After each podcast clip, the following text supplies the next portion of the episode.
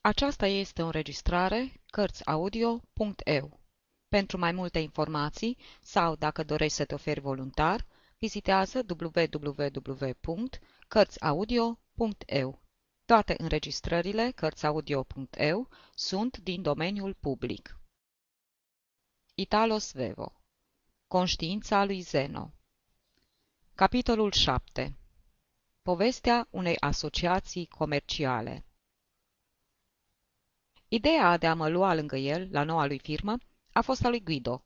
Eu doream din tot sufletul să fac parte din ea, dar sunt sigur că nu lăsasem niciodată să bănuie lucrul acesta. Se înțelege că, în starea mea de inerție, am privit cu simpatie propunerea de a lucra în tovărășia unui prieten. Dar mai era ceva. Nu-mi pierdusem încă speranța că mai puteam deveni un negustor de stoinic și mi se părea mai ușor să fac progrese învățându-l pe Guido decât lăsându-mă învățat de Olivi. Sunt atâția oameni pe lume care nu învață decât ascultându-se pe ei înșiși sau, dacă vreți, care nu știu să învețe ascultându-i pe alții. Dorința mea de a face parte din această asociație avea și alte temeiuri. Voiam să-i fiu de folos lui Guido. Mai întâi de toate, țineam la el. Și cu toate că dorea să pară puternic și sigur de sine, mie mi se părea un dezarmat care avea nevoie de o ocrotire și eram dispus să-i o acord din toată inima. Apoi, chiar și în conștiința mea, nu numai în ochii Augustei, aveam impresia că cu cât mă atașam mai mult de Guido, cu atât reieșea mai limpede absoluta mea indiferență față de Ada.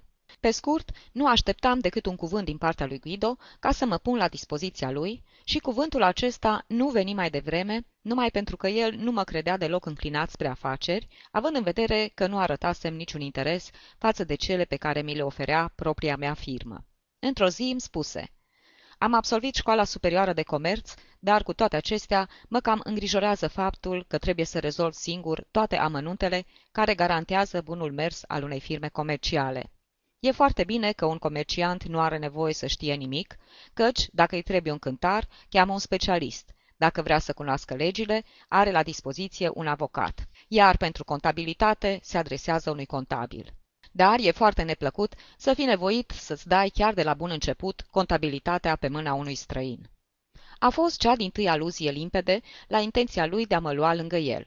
De fapt, nu mă ocupasem cu adevărat de contabilitate, decât în cele câteva luni când ținusem cartea mare pentru Olivii, dar știam că eram singurul contabil care n-ar fi fost un străin pentru Guido. Despre eventualitatea unei asociații n-am vorbit pe față decât atunci când s-a dus să-și aleagă mobilierul pentru noul local. Comandă, fără să stea pe gânduri, două birouri pentru odaia directorului. Întrebai înroșindu-mă. De ce două? Răspunse. Al doilea e pentru tine. Îi eram atât de recunoscător, încât îmi veni să-l îmbrățișez. Când am ieșit din magazin, Guido, puțin încurcat, îmi spuse că nu era încă măsură să-mi ofere o situație la firma sa. Îmi punea la dispoziție un loc în biroul său, dar numai pentru a mă îndemna să vin să-i țin tovărășie, ori de câte ori mi-ar fi făcut plăcere. Nu voia să-mi creeze niciun fel de obligație și el însuși își păstra toată libertatea. Dacă negustoria avea să meargă bine, intenționa să-mi încredințeze un post în direcția firmei. Vorbind de afaceri, fața brună și frumoasă a lui Guido devenea de o mare seriozitate. Făcea impresia că se gândise la tot ceea ce avea de făcut și își fixa privirea asupra unui punct îndepărtat, pe deasupra capului meu, dar aveam atâta încredere în seriozitatea meditațiilor lui, încât începui să mă uit și eu într-acolo, căznindu-mă să văd toate combinațiile acelea care urmau să-l îmbogățească. N-avea de gând să meargă nici pe calea pe care o străbătuse cu atâta succes socrul nostru, nici pe cea a modestiei și a siguranței pe care o alesese Olivii. Toți aceștia erau pentru el niște negustori de modă veche. Trebuia să pornească pe altă cale și se asocia cu mine bucuros, fiindcă avea impresia că bătrânii n-avuseseră încă timp să mă strice. Toate acestea mi se părură adevărate, mi se dăruia primul meu succes comercial și mă îmbujorai de plăcere pentru a doua oară. Din pricina aceasta și din recunoștință pentru prețuirea pe care mi-o arătase, am lucrat cu el și pentru el, cu mai multă sau cu mai puțină stăruință, doi ani încheiați, fără altă răsplată afară de cinstea de a ocupa un birou în odaia directorului. A fost, până în momentul acela, cea mai lungă perioadă de timp pe care mi-o dedicasem aceleiași ocupații.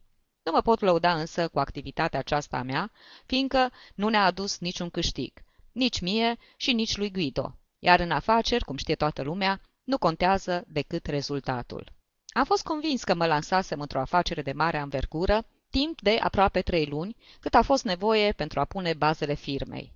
Știam că avea să-mi revină nu numai rezolvarea unor lucruri de amănunt, cum ar fi corespondența și contabilitatea, dar că va trebui să supraveghez chiar și bunul mers al afacerilor.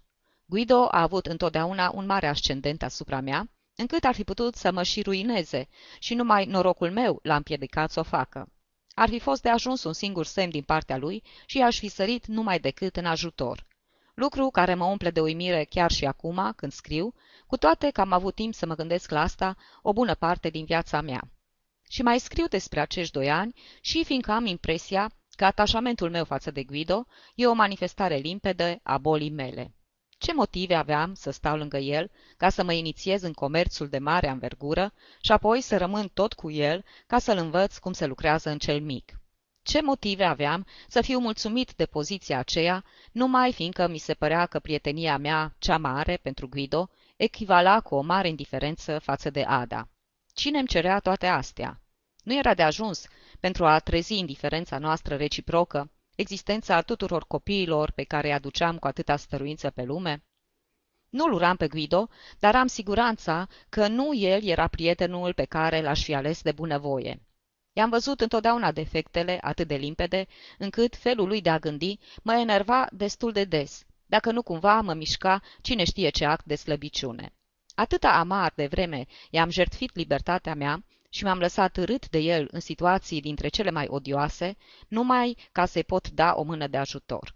Dovada cea mai evidentă și mai caracteristică a unei boli sau a unei infinite bunătăți, două calități care se află într-un raport foarte strâns între ele. Constatare ce rămâne valabilă, chiar dacă, cu timpul, între noi s-a statornicit o mare afecțiune, așa cum se întâmplă întotdeauna cu niște oameni cum se cade, care se văd în fiecare zi. Am ținut foarte mult la el. Și când a plecat dintre noi, i-am resimțit lipsa timp îndelungat și viața însăși mi se părea goală, deoarece și el și afacerile lui îmi ocupaseră o bună parte din ea. Îmi vine să râd când mă gândesc că încă de la început, cu prilejul primei noastre afaceri, cumpărarea mobilierului, am întrecut oarecum măsura. Aveam mobilierul, dar nu ne hotăram încă asupra biroului. În privința alegerii acestuia, eram într-o mare divergență de păreri, din care pricină o amânam de pe o zi pe alta. De la socrul meu și de la Olivi, învățasem că pentru a-ți putea supraveghea depozitele cum trebuie, e bine ca biroul să fie alături de ele. Guido protesta cu o strâmbătură de dezgust. Da, birourile acelea triestine, care puta pește afumat sau a piei. Dădea asigurări că ar fi putut să-și supravegheze depozitele și de la distanță, dar deocamdată ezita. Într-o bună zi, negustorul care vânduse mobila îi puse în vedere să-și o ridice, căci altfel avea să o arunce în stradă. Și atunci Guido se grăbi să se fixeze asupra unui birou, ultimul care fusese oferit, fără niciun depozit prin apropiere, dar chiar în centrul orașului. Iată motivul pentru care n-am avut niciodată niciun fel de depozit. Biroul era alcătuit din două încăperi spațioase și bine luminate și dintr-o cămăruță fără ferestre. Pe ușa acestei cămăruțe nelocuibile am fixat o placă purtând următoarea inscripție lapidară. Contabilitate. Apoi, pe una din cele două uși, o altă inscripție, casierie, în timp ce a doua a primit denumirea atât de englezească de privat. Guido studiase comerțul în Anglia și adusese de acolo învățăminte folositoare. Caseria fu înzestrată, așa cum se și cuvenea, cu o impunătoare casă de bani și cu grilajul tradițional. Încăperea noastră, privat, se transformă într-o cameră de lux, acoperită cu un splendid tapet de un brun catifelat și mobilată cu cele două birouri, o sofa și câteva fotolii foarte comode. Urma apoi cumpărarea registrelor și a tot felul de ustensile. Cu acest prilej, rolul meu de director nu mai fu pus la îndoială de nimeni. Comandam și lucrurile soseau. Adevărul e că aș fi preferat să nu mi se răspundă cu atâta promptitudine, dar era de datoria mea să indic toate lucrurile care trebuiau să se găsească într-un birou. Atunci am avut impresia că am descoperit marea diferență dintre mine și Guido. Tot ce știa mie îmi servea ca să vorbesc, iar lui ca să acționeze. Când reușea să-și însușească tot ce știam eu, dar nu mai mult, cumpăra. E drept că uneori în comerț s-a arătat dispus să nu facă nimic, adică nici să nu cumpere și nici să nu vândă, dar mi s-a părut că și asta era tot hotărârea unui om care își închipuie că știe multe. Eu aș fi fost mult mai neîncrezător, chiar și în privința inactivității. La cumpărături am fost foarte prudent. Am alergat la Olivii ca să iau model pentru copiere și pentru registrele de contabilitate. După aceea, tânărul Olivii m-a ajutat să deschid registrele și mi-a explicat încă o dată contabilitatea în partidă dublă, un lucru nu tocmai greu, dar pe care îl uiți cu multă ușurință. Când am fi ajuns la încheierea bilanțului, mi-ar fi explicat și asta. Nu știam încă ce afaceri aveam să încheiem în biroul acela al nostru, știu acum că nici Guido nu știa pe vremea aceea și vorbeam tot timpul despre felul în care trebuia să ne organizăm. Mi-aduc aminte că am discutat zile întregi despre locul unde trebuia să stea ceilalți funcționari în cazul că am fi avut nevoie de ei. Guido era de părere să punem, atâția cât ar fi încăput, în casierie. Dar micul Luciano, unicul nostru funcționar pentru moment, susținea că, acolo unde era caseria, nu putea lucra nimeni afară de persoanele care aveau de-a face în mod efectiv cu casa. Era destul de neplăcut să fim nevoiți a primi lecții de la propriul nostru curier. Îmi veni o idee. Mi-aduc parcă aminte că în Anglia toate plățile se fac cu ajutorul cecurilor. Aflasem lucrul acesta la Trieste.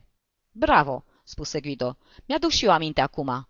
Ce curios că uitasem. Și începu să explice lui Luciano, de a fi rapăr, că în timpul nostru nu se mai obișnuia să se umble cu mulți bani. Cecurile circulau de la unii la alții pentru orice plată.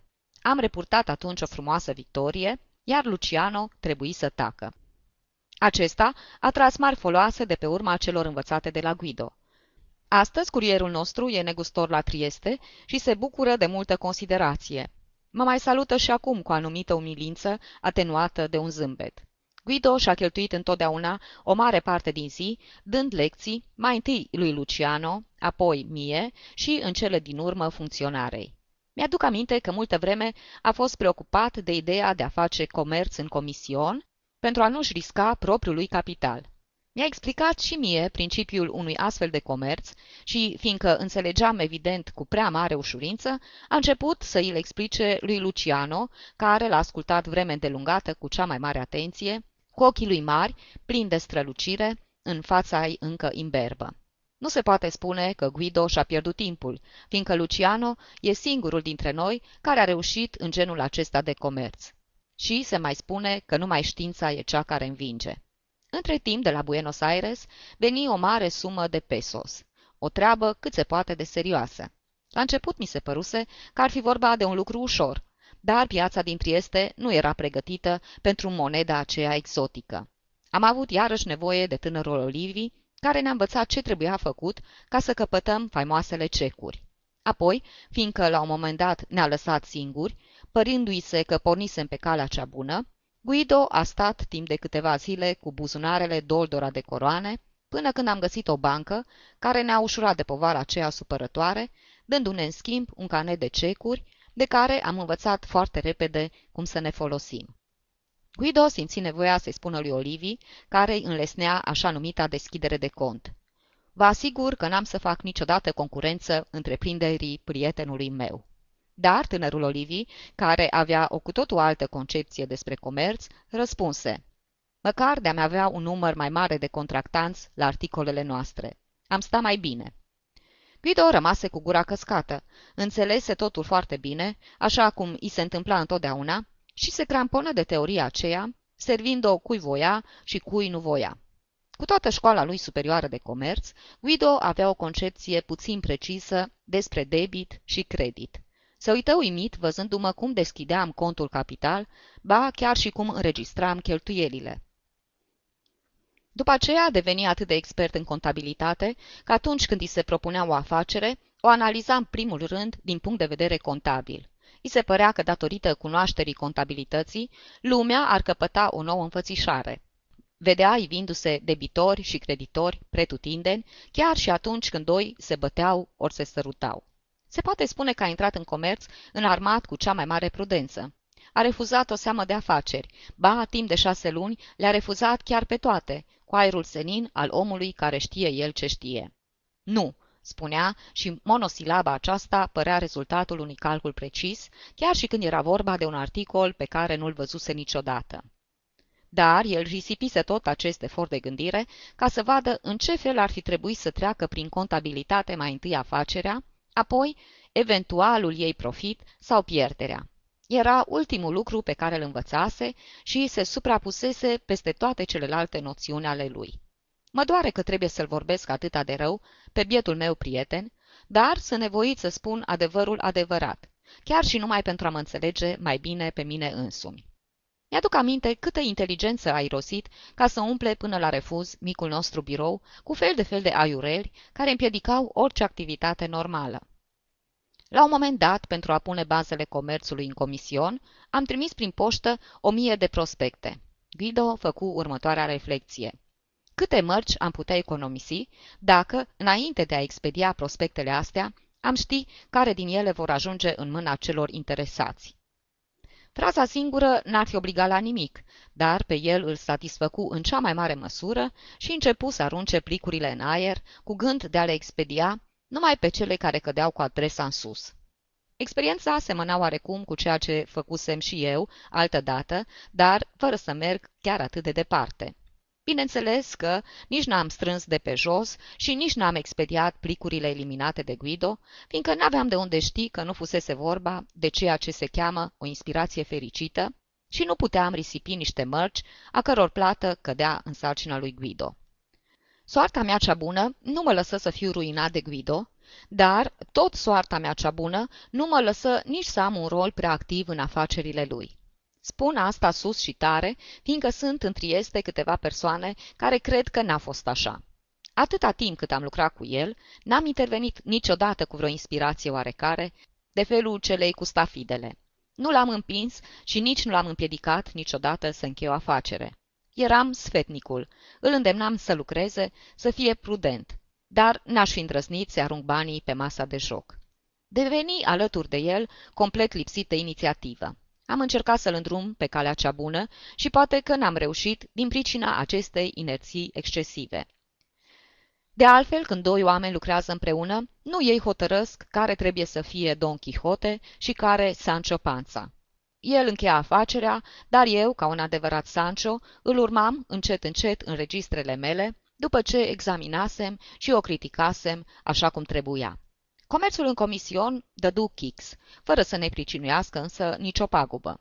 Singura persoană care ne-a trimis ceva marfă a fost un papetar din Viena, dar o parte din obiectele acelea de birou au fost vândute de Luciano, care, răbdător, reuși să afle ce comisionii se plătea și făcu în așa fel încât Guido îl cedă aproape în întregime.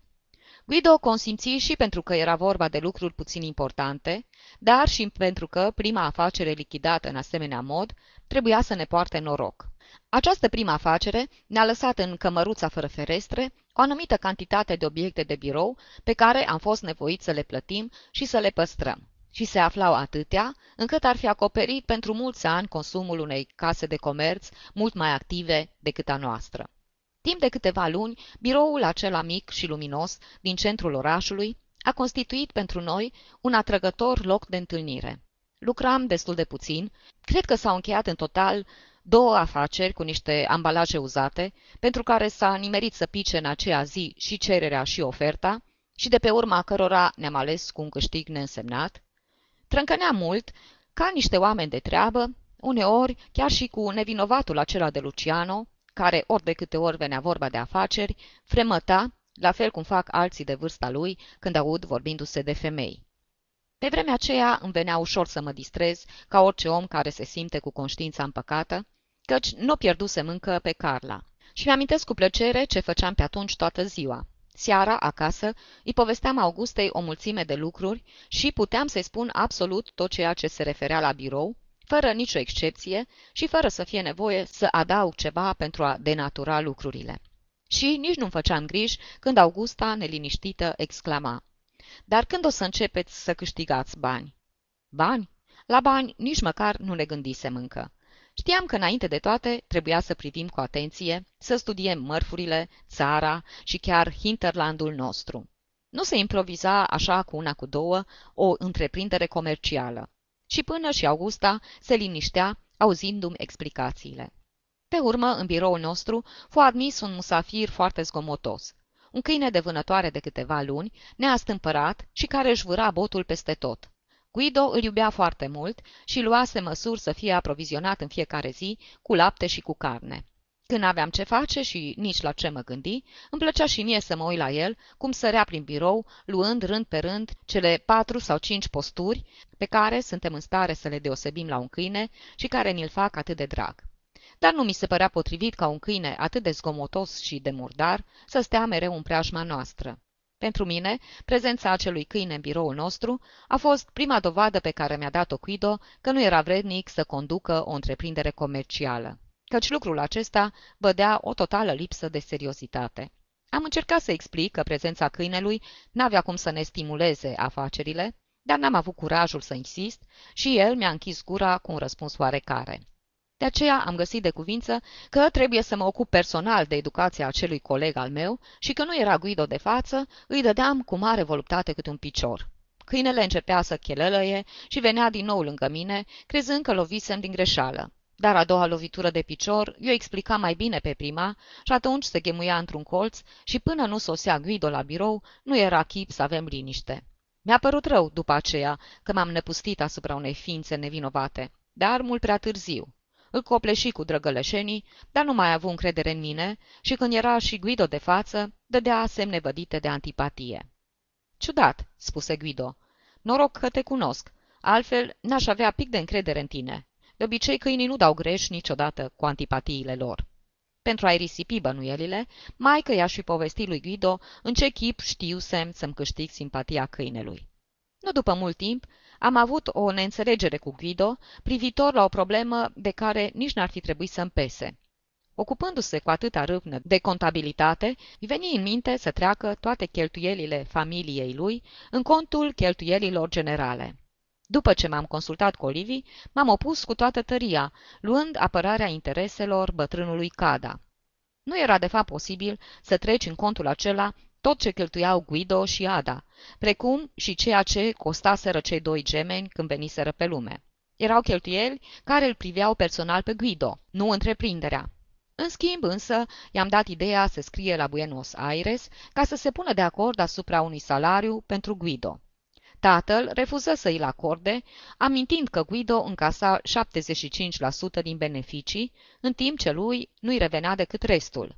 Mie răspunsul mi se păru just, dar Guido începu să-i trimite bătrânului scrisori nesfârșite în care încerca să discute problema dintr-un punct de vedere superior, după cum pretindea el. Buenos Aires era foarte departe, așa că toată corespondența aceea dură atâta cât dură și întreprinderea noastră. Dar punctul meu de vedere învinse. Contul cheltuieli generale rămase curat ca lacrima și nu fu mânjit de cheltuielile personale ale lui Guido, iar capitalul fu compromis tot când Guido dădu faliment, dar cu adevărat tot, fără reduceri. A cincea persoană admisă în biroul nostru, punându-l la socoteală și pe Argo, a fost Carmen. Am fost de față la primirea ei în slujbă. Venisem la birou după ce trecusem pe la Carla și mă simțeam foarte liniștit, liniștea aceea de la opt dimineața a prințului de Talleyrand. În coridorul întunecos am văzut o domnișoară și Luciano mi-a spus că vrea să vorbească cu Guido personal. Aveam ceva de lucru și am rugat-o să aștepte acolo afară. Guido intră și el după câtva timp în biroul nostru, fără să o fi văzut, bineînțeles, pe domnișoară, și Luciano veni să imineze scrisoarea de prezentare cu care era în armată. O citi și apoi spuse. Nu, spuse el pe un ton sec, scoțându-și haina, deoarece era cald. Imediat după asta a avut însă o clipă de șovoială. Va trebui totuși să stau de vorbă cu ea, din considerație pentru persoana care o recomandă.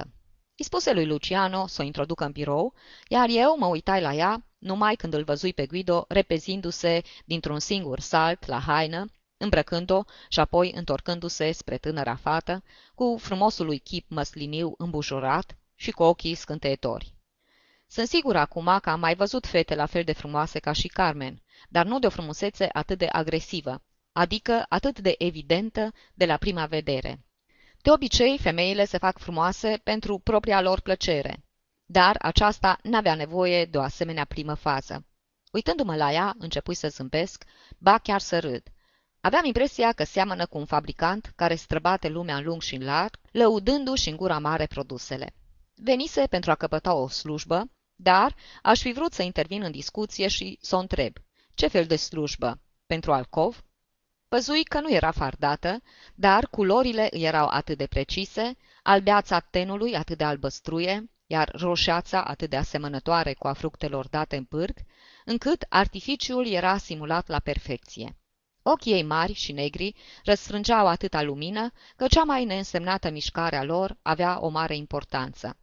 Guido o pofti să șadă, iar ea își privea sfioasă vârful umbrelei sau, mult mai probabil, gheata sa de lac. Când Guido început să vorbească, își ridică repede ochii și a ținti asupra feței lui cu atâta luminoasă intensitate că bietul meu șef fu de-a dreptul copleșit. Era îmbrăcată modest, dar asta nu-i folosea la nimic, fiindcă modestia, în atingere cu trupul ei, dispărea. Numai ghetele erau de lux și îți aminteau puțin de hârtia aceea foarte albă pe care Velasquez o pune sub picioarele modelelor sale. Pentru a o izola de mediul înconjurător, Velasquez însuși ar fi pus-o pe Carmen pe un fond de un negru de lac. Ascultam plin de curiozitate, dar pe deplin liniștit. Guido o întrebă dacă știe stenografia. Ea mărturisi că nu știa deloc, adăugând însă că avea o practică îndelungată în a scrie după dictare. Curios! Ființa aceea înaltă, zveltă și atât de armonioasă, avea o voce răgușită. Nu izbuti să-mi ascund mirarea. Sunteți răcită?" o întrebai. Nu," îmi răspunse ea. Dar de ce mă întrebați?" Și păru atât de mirată că privirea în care mă învălui căpătă o intensitate și mai mare. Nu știa că are o voce atât de stridentă, așa că a trebuit să presupun că nici urechea ei mică nu era atât de perfectă pe cât părea. Guido întrebă dacă știa engleza, franceza sau germana.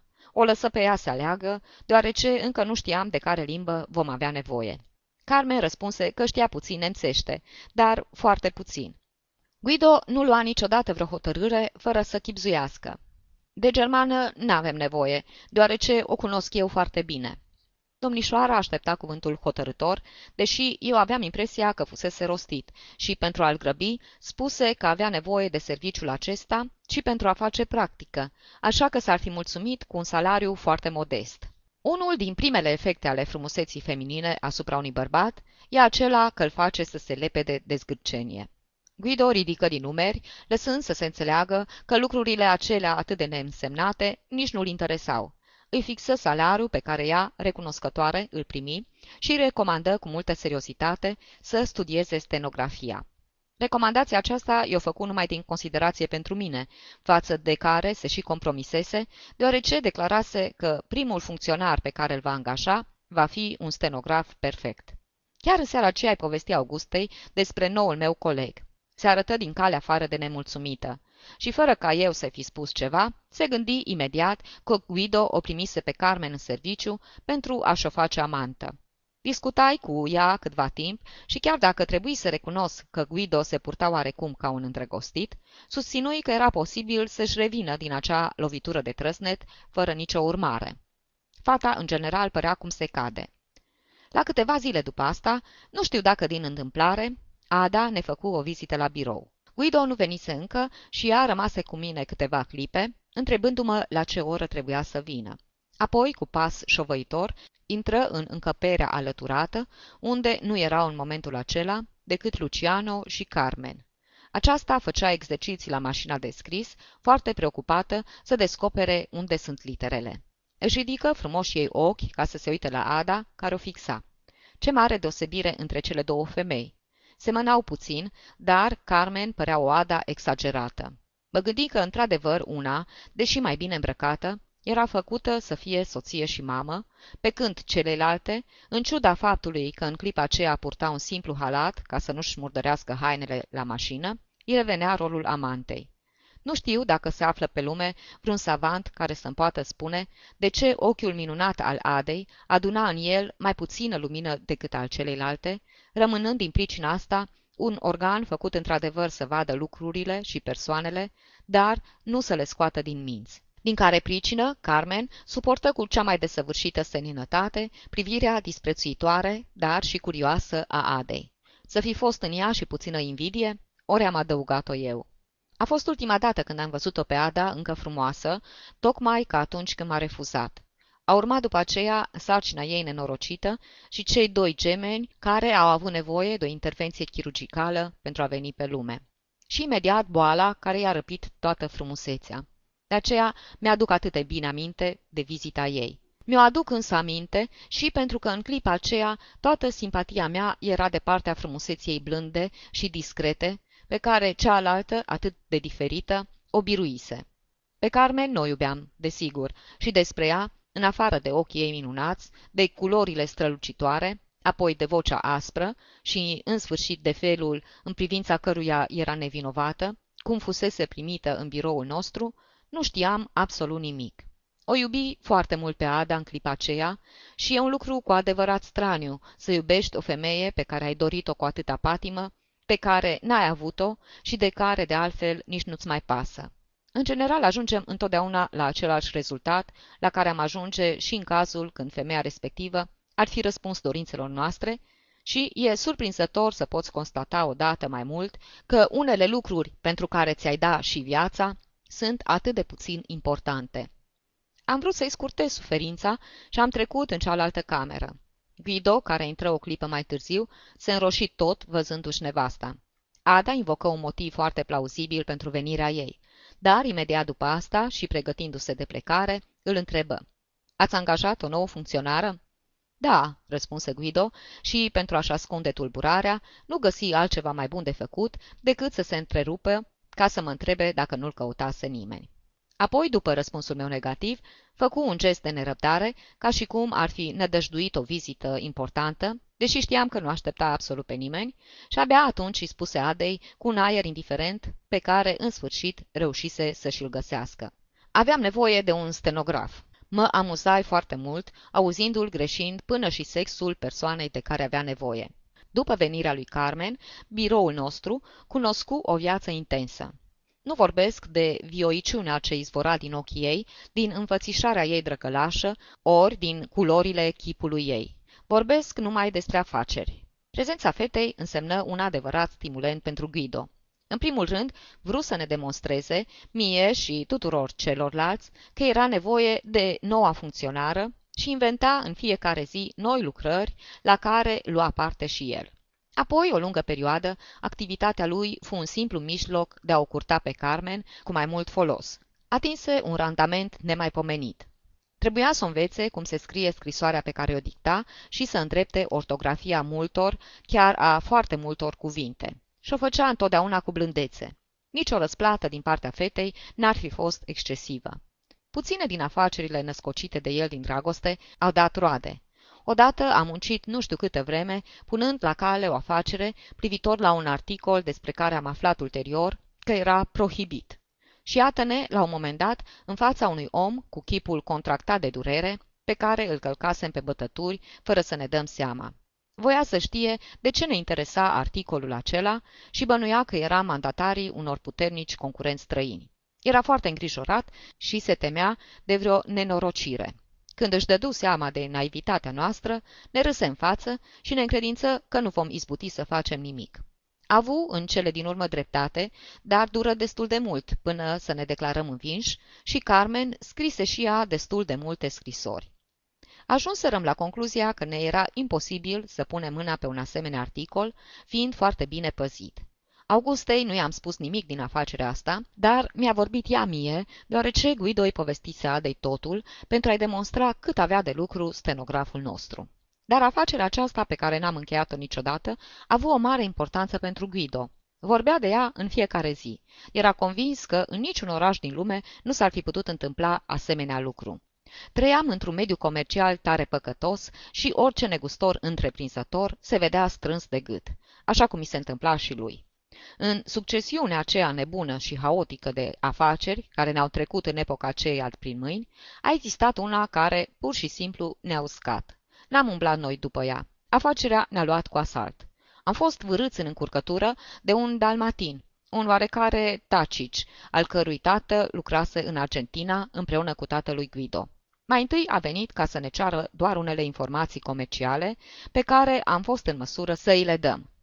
Tacici era un băiat foarte frumos, prea frumos chiar, înalt, voinic, cu o față măslinie în care se topeau într-o plăcută armonie de culori, albastrul intens al ochilor, sprâncenele prelungi și mustățile scurte, stufoase, de un brun cu reflexe aurii. Pe scurt, era în el un ansamblu de culori atât de armonios, încât mi se păru omul născut pentru a face pereche cu Carmen. Tot așa îi se păru și lui și începu să treacă pe la noi zilnic. Stăteam de vorbă în birou câteva ore pe zi, dar nu ne plictiseam niciodată. Cei doi bărbați luptau să cucerească femeia și, ca toate animalele în epoca dragostei, își dădeau pe față cele mai frumoase calități. Guido era handicapat puțin de faptul că dalmatinul îl vizita și acasă și o cunoștea astfel pe Ada, dar nimic nu-i mai putea dăuna în ochii lui Carmen. Eu, care cunoșteam atât de bine ochii aceia, am înțeles asta numai decât, în vreme ce Tacici a aflat-o mult mai târziu și pentru a o putea vedea cât mai des, cumpără de la noi, în loc să le cumpere de la fabricant, mai multe vagoane de săpun, pe care le plăti cu câteva procente mai scump. Apoi, tot din dragoste, ne vârâ în afacerea aceea dezastruoasă. Tatălui observase că în mod constant prețul sulfatului de cupru se ridică în anumite perioade de timp, iar în altele scade. Așa că se hotărâ să cumpere din Anglia, speculând momentul cel mai favorabil, vreo 60 de tone. Vorbirăm îndelung despre afacerea respectivă, ba pregătirăm chiar și terenul, punându-ne în legătură cu firma englezească. Apoi, tatăl îi telefonă fiului că avea impresia că momentul favorabil sosise și indică chiar și prețul la care ar fi fost dispus să încheie afacerea. Tacici, îndrăgostit cum era, alergă la noi și ne încredința afacerea, primind în schimb de la Carmen o frumoasă, adâncă și mângâietoare privire. Bietul dalmatin primi recunoscător privirea, fără să știe că era un semn de dragoste pentru Guido. Mi-aduc aminte de liniștea și de siguranța cu care porni Guido să rezolve afacerea aceea, care se prezenta de altfel în niște culori foarte trandafirii, deoarece în Anglia, printr-o simplă dispoziție, puteam lăsa marfa în depozit, de unde, fără să mai fie transportată nicăieri, o treceam cumpărătorului. Fixă cu exactitate comisionul pe care voia să-l câștige și, cu ajutorul meu, stabili și limita pe care o putea atinge prietenul nostru englez la cumpărare. Împreună și cu ajutorul dicționarului, redactarăm scrisoarea în limba engleză. Odată expediată, Guido începu să-și frece mâinile și să calculeze câte coroane aveau să intre în casă în urma unui lucru atât de ușor și de puțin obositor. Ca să-și atragă bunăvoința zeilor, găsi cu cale să-mi promită și mie un mic comision și apoi, cu oarecare maliție, chiar și lui Carmen, ai cărei ochi își avuseseră rolul lor în încheierea afacerii. Voirăm să refuzăm amândoi, dar Guido ne imploră ca măcar să ne prefacem că primim. Se temea ca refuzul nostru să nu-i poarte ghinion, așa că îi făcui imediat pe plac ca să liniștesc. Cu certitudine matematică știam că din partea mea nu-i puteau veni decât cele mai bune urări, dar îmi dădeam seama că putea să-și aibă și el îndoielile lui. Aici, pe pământ, când nu ne urâm, ne iubim cu toții. Și cu toate acestea, dorințele noastre cele mai calde însoțesc doar afacerile la care luăm parte personal. Afacerea fu cântărită pe toate părțile și mi-aduc aminte că Guido calculă chiar și câte luni și-ar fi putut întreține cu beneficiul care ar fi revenit, familia și biroul, adică cele două familii, cum spunea uneori, sau cele două birouri, cum spunea altădată, când se plictisea prea mult acasă. A fost cântărită mult prea mult afacerea respectivă și poate că tocmai de aceea nici n-a reușit. De la Londra sosi o telegramă scurtă. Luat act și apoi mențiunea prețului din acea zi a sulfatului, cu mult mai ridicat decât cel pe care era dispus să-l plătească cumpărătorul nostru. Adio afacere! Îl înștiințarăm și pe Tacici, care, după puțină vreme, plecă din Trieste. Tocmai atunci, timp de o lună, n-a mai dat deloc pe la birou și de aceea nici nu mi-a trecut prin mâini o scrisoare, inofensivă în aparență, dar care trebuia să aibă consecințe grave pentru Guido, adresată firmei noastre. Prin scrisoarea respectivă, firma englezească ne confirma trimiterea telegramei și ne informa că deținea în evidență comanda noastră în caz că nu o contramandăm. Lui Guido nici prin gând nu-i trecuse să o contramandeze, iar eu, reîntorcându-mă la birou, nu mi-am mai amintit de afacerea aceea. Așa că, peste câteva luni, într-o seară, Guido veni să mă caute acasă cu o telegramă din care nu înțelegea nimic și despre care credea că ne fusese adresată din greșeală, cu toate că purta adresa noastră telegrafică, pe care o înregistrasem în mod legal de îndată ce ne instalasem în localul nostru. Telegrama nu conținea decât trei cuvinte. 60 tone settled. Și am înțeles imediat despre ce era vorba, ceea ce nici nu era greu, fiindcă afacerea cu sulfatul era singura afacere pe care o tratasem. I-am spus și lui. Din telegrama respectivă se înțelegea că prețul fixat de noi pentru executarea comenzii fusese atins și de aceea eram fericiții proprietari a 60 de tone de sulfat de cupru. Guido început să protesteze. Cum poate crede cineva că am să primesc o comandă executată cu atâta întârziere? Mă gândi că la birou trebuie să existe scrisoarea de confirmare a primei telegrame, dar Guido nu-și amintea să o fi primit. Neliniștit propuse să alergăm numai decât la birou să vedem dacă o găsim, ceea ce îmi conveni de minune, fiindcă mă plictisea să discutăm lucrurile astea în fața Augustei, care habar n-avea că timp de o lună nici nu călcasem pe la birou. Am alergat la birou, Guido era atât de supărat, văzându-se silit să încheie acea prima afacere însemnată, încât, pentru a scăpa de ea, ar fi alergat până la Londra. Am descuiat biroul, apoi, dibuind prin întuneric, ne-am făcut drum spre camera noastră și, ajungând la lampă, am aprins-o. Am găsit scrisoarea numai decât, constatând că era alcătuită așa cum îmi închipuisem. Ne aducea adică la cunoștință că ordinul nostru, valabil până la o eventuală revocare, fusese executat. Guido se uită la scrisoare încruntat.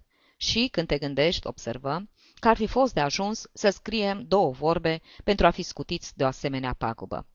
Nu făcea, bineînțeles, un reproș, fiindcă pe vremea aceea lipsisem de la birou și cu toate că găsisem numai decât scrisoarea, știind unde trebuia să se afle, înainte de asta nu o văzusem niciodată. Dar, ca să scap cu totul de orice mustrare, m-am întors spre el plin de hotărâre. În timpul lipsei mele ar fi trebuit totuși să citești cu atenție toate scrisorile. Fruntea lui Guido se descreți, strânse din numeri și murmură. Se poate că până la urmă afacerea asta să fie un adevărat noroc. Puțin după aceea ne despărțirăm, iar eu mă înapoiai acasă. Dar Tacici avea dreptate. În anumite epoci, sulfatul de cupru scădea mereu, scădea în fiecare zi, iar noi, cu comanda executată și în imposibilitate de a ceda marfa la prețul acela, aveam timp destul să studiem întregul fenomen. Pierderea noastră spori. În prima zi, Guido îmi ceru sfatul. Ar fi putut vinde cu o pierdere relativ mică în comparație cu cea pe care a trebuit să o suporte mai târziu. N-am vrut să-i dau sfaturi, dar n-am uitat să aduc aminte că Tacici era convins că prețul sulfatului putea continua să scadă încă cinci luni. Guido începu să râdă. Asta ar mai lipsi acum, să mă las condus în afaceri de un provincial. Mi-aduc aminte că am încercat totuși să-l aduc pe calea cea dreaptă, spunându-i că provincialul acela petrecuse mulți ani în orășelul lui Dalmatin, studiind sulfatul de cupru. Nu pot avea nicio remușcare pentru pierderea pe care a suferit-o Guido în afacerea aceea. Dacă m-ar fi ascultat, ar fi fost cruțat. Am discutat mai târziu afacerea aceea a sulfatului de cupru cu un agent, un om scund, grăsuliu, vioi și isteț, care nu ne felicită deloc pentru achiziția făcută, dar care nu părea să împărtășească convingerea lui Tacici. După el, sulfatul de cupru, oricât ar face piața parte, era totuși influențat de fluctuația de preț a metalului. După discuția aceea, Guido se alese cu oarecare siguranță. Rugă agentul să-l țină la curent cu orice mișcare a prețului. Avea de gând să aștepte, vrând să vândă nu numai fără pierdere, dar chiar și cu un mic câștig. Agentul râse discret, apoi, în cursul conversației, lăsă să-i scape câteva cuvinte pe care le notai, deoarece mi se părură foarte nimerite. Curios cât de puțini oameni sunt pe lumea asta care știu să se resemneze cu pierderi neînsemnate. Doar cele mari duc numai decât la marea resemnare. Guido nu le dădu însă nicio importanță, dar îl admirai și pe el, fiindcă nu-i sufla agentului niciun cuvânt despre chipul în care ajunsesem să cumpărăm atâta sulfat de cupru. Eu spuse și el început să se laude cu asta. S-ar fi temut, îmi explică el, să nu ne discredităm și noi și marfa noastră, povestim cum o achiziționase. Apoi nu mai vorbirăm despre sulfat câtva timp, adică până nu sosi de la Londra o scrisoare prin care eram somați să facem plata și să trimitem instrucțiuni în legătură cu expediția. Să primim și să depozităm 60 de tone. Lui Guido începu să-i se învârtească capul. Făcurăm socoteala cât ne-ar fi costat păstrarea acestei mărvi timp de mai multe luni. O sumă enormă. Nu scose o vorbă, dar misitul, care abia aștepta să vadă marfa sosind la Trieste, fiindcă atunci, mai devreme ori mai târziu, l-am fi însărcinat cu vânzarea ei, îi atrase atenția lui Guido că suma aceea care îi se părea atât de mare nu era cine știe ce, dacă o exprimam în procente asupra valorii mărfii. Guido începu să râdă, fiindcă observația îi se părea stranie. Dar eu n-am numai 100 de kilograme de sulfat. Am, din păcate, 60 de tone. În cele din urmă s-ar fi lăsat convins de calculul argentinianului, just, bineînțeles, având în vedere că o mică urcare de preț ar fi acoperit cu prisosință cheltuielile, dacă nu l-ar fi oprit chiar în clipa aceea una din așa zisele lui inspirații. Când îi se întâmpla să aibă vreo idee absolut proprie în privința comerțului, era ca și orbit, iar în mintea lui nu mai era loc pentru alte considerații. Iată ideea. Marfa îi era vândută franco-trieste de către oameni care erau obligați să plătească transportul din Anglia. Iar dacă acum ar fi cedat marfa propriilor lui vânzători, care ar fi economisit prin asta cheltuielile de transport, el ar fi putut beneficia de un preț mult mai avantajos decât cel care îi se oferea la Trieste. Lucrurile nu stăteau chiar așa, dar, ca să-i facem plăcere, nimeni nu spuse nimic. După ce rezolvarăm problema, pe fața lui, care semăna într-adevăr cu fața unui gânditor pesimist, apăru un surâs cam amar și l-auzi spunând Să nu mai vorbim de asta. Lecția a fost cam scumpă. Acum trebuie să profităm de ea. Cu toate astea am mai vorbit. Nu și-a mai recăpătat niciodată acea siguranță minunată cu care refuza afacerile și, când îi arătai la sfârșitul anului câți bani am pierdut, murmură. Blestematul acela de sulfat de cupru a fost nenorocirea mea. Simțeam tot timpul nevoia să mă refac după asemenea pierdere. Lipsa mea de la birou fusese provocată de pierderea Carlei. Nu mai puteam fi martor al iubirii dintre Carmen și Guido. Se priveau și își zâmbeau de față cu mine. Plecai plin de dispreț în urma unei hotărâri pe care o luai seara la închiderea biroului și fără a spune nimic nimănui. Așteptam ca Guido să mă întrebe de ce l-am părăsit și mă pregăteam să învărs tot focul. Aveam dreptul să fiu foarte aspru cu el, căci nu știa absolut nimic de plimbările mele în grădina publică. Încercam un fel de gelozie, deoarece Carmen mi se părea Carla lui Guido, o Carlă mai blândă și mai supusă. Chiar și cu a doua femeie, Guido fusese mai norocos decât mine, întocmai ca și cu prima. Dar poate că, și asta mi oferea motiv pentru noi reproșuri, tot succesul acesta al lui se datora unor calități pe care îi le pismuiam și pe care continuam să le consider inferioare. Paralel cu siguranța cu care cânta la vioară, mai exista și dezvoltura cu care trecea prin viață. Știam acum cu certitudine că o sacrificasem pe Carla Augustei.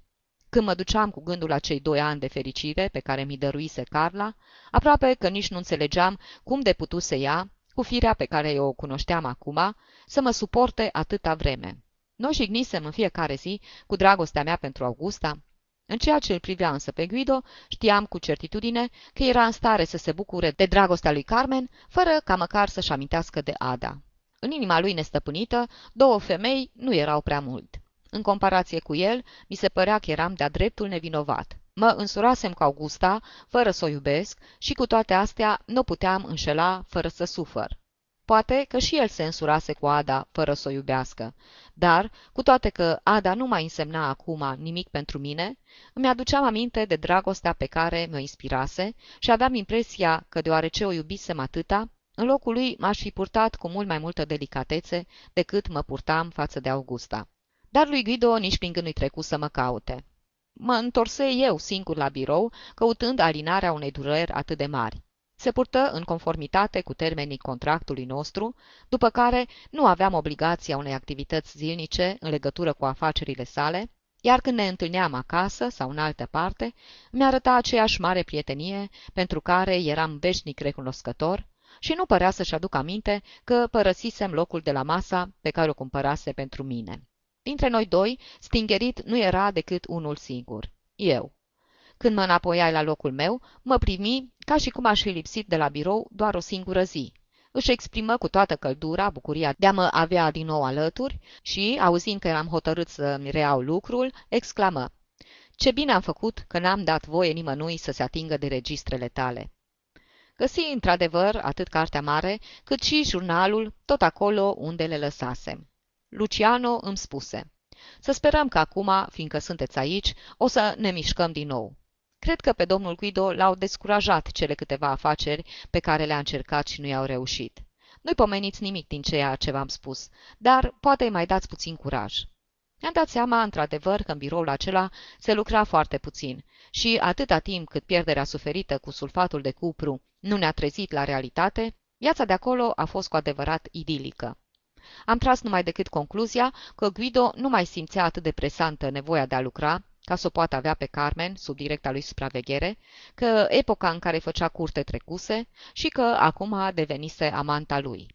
Primirea pe care mi-o făcut Carmen fu o adevărată surpriză, fiindcă ea simți imediat nevoia să-mi amintească un lucru pe care îl uitasem cu desăvârșire. Se pare că înainte de a părăsi biroul, în zilele acelea când alergam după atâtea femei, fiindcă nu mi-era cu putință să o am pe a mea, o atacasem chiar și pe Carmen. Îmi vorbi pe un ton foarte serios și oarecum încurcat.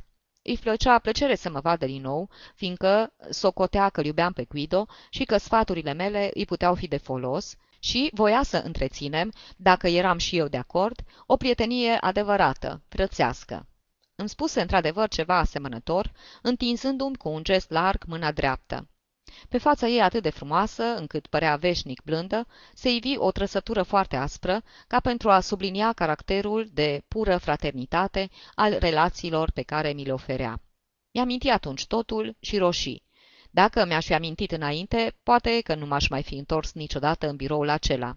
Fusese ceva atât de trecător și amestecat printre atâtea alte fapte de aceeași însemnătate, că dacă nu mi-ar fi adus ea aminte, s-ar fi putut crede că nu existase niciodată. La câteva zile după ce Carla mă părăsise, începusem să cercetez registrele și cerusem lui Carmen să mă ajute și, încet, încet, ca să ne putem uita mai bine pe aceeași pagină, îmi trecusem brațul peste mijlocul ei, strângându-i din ce în ce mai tare. Carmen se deslipise de mine dintr-o săritură, iar eu atunci părăsisem biroul. M-aș fi putut apăra cu un zâmbet, făcând-o și pe ea să zâmbească, fiindcă femeile sunt foarte înclinate să zâmbească atunci când e vorba de asemenea delicte. Aș fi putut să-i spun. Am încercat un lucru care nu mi-a reușit și îmi pare rău, dar nu-ți port pică și vreau să-ți fiu prieten până când ai să te hotărăști să-ți fiu altceva. I-aș fi putut răspunde și ca un om serios, scuzându-mă față de ea și chiar față de Guido. Iertați-mă și nu mă judecați înainte de a ști în ce stare mă aflam atunci. N-am putut scoate, în schimb, niciun cuvânt.